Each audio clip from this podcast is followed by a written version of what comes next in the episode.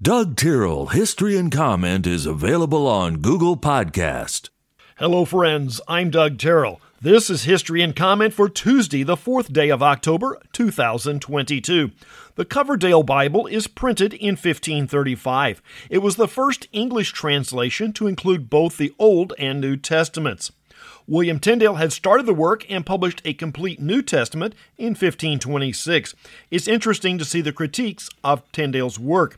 There was pushback from the Orthodox Church because Tyndale translated thoughts in ways that weakened the Orthodox standing of the Church versus individual worshippers.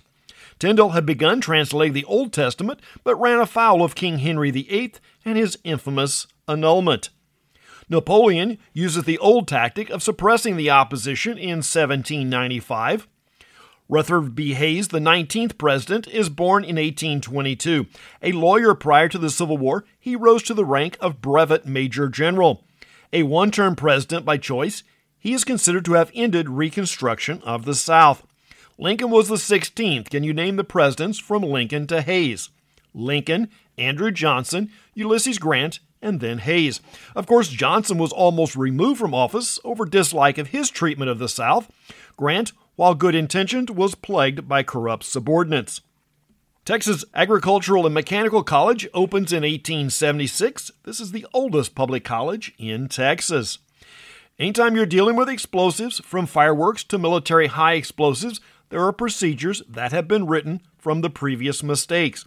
In 1918, the T.A. Gillespie shell plant in New Jersey has an accident on the second shift that results in the first of hundreds of explosions, some which broke windows 20 miles away.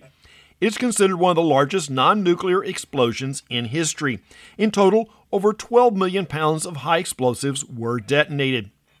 Actor Charlton Heston is born in 1923. Heston had a six decade career and appeared in over 100 films, most notably as Moses in the epic The Ten Commandments and the title role of Judah Ben Hur in the 1959 retelling of that story.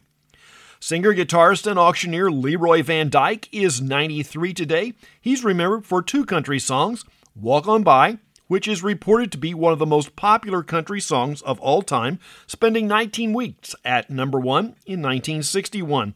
Then there is the country song The Auctioneer, co written by Van Dyke about his cousin from Missouri. But Van Dyke is also trained as an auctioneer while in college in the early 1940s. As part of his covers for the Saturday Evening Post during World War II, Norman Rockwell creates the character Willie Gillis. Rockwell described Gillis as an inoffensive, ordinary little guy thrown into the chaos of war. Sputnik 1, the world's first artificial satellite, shocks America when news of the spacecraft makes the news in 1957. It's often regarded as the start of the space race front of the U.S. Soviet Cold War. The race had in fact started with the end of World War II when the two parties split up the German V 2 program. There is a good portrayal of events surrounding Sputnik in the early scenes of the movie October Sky.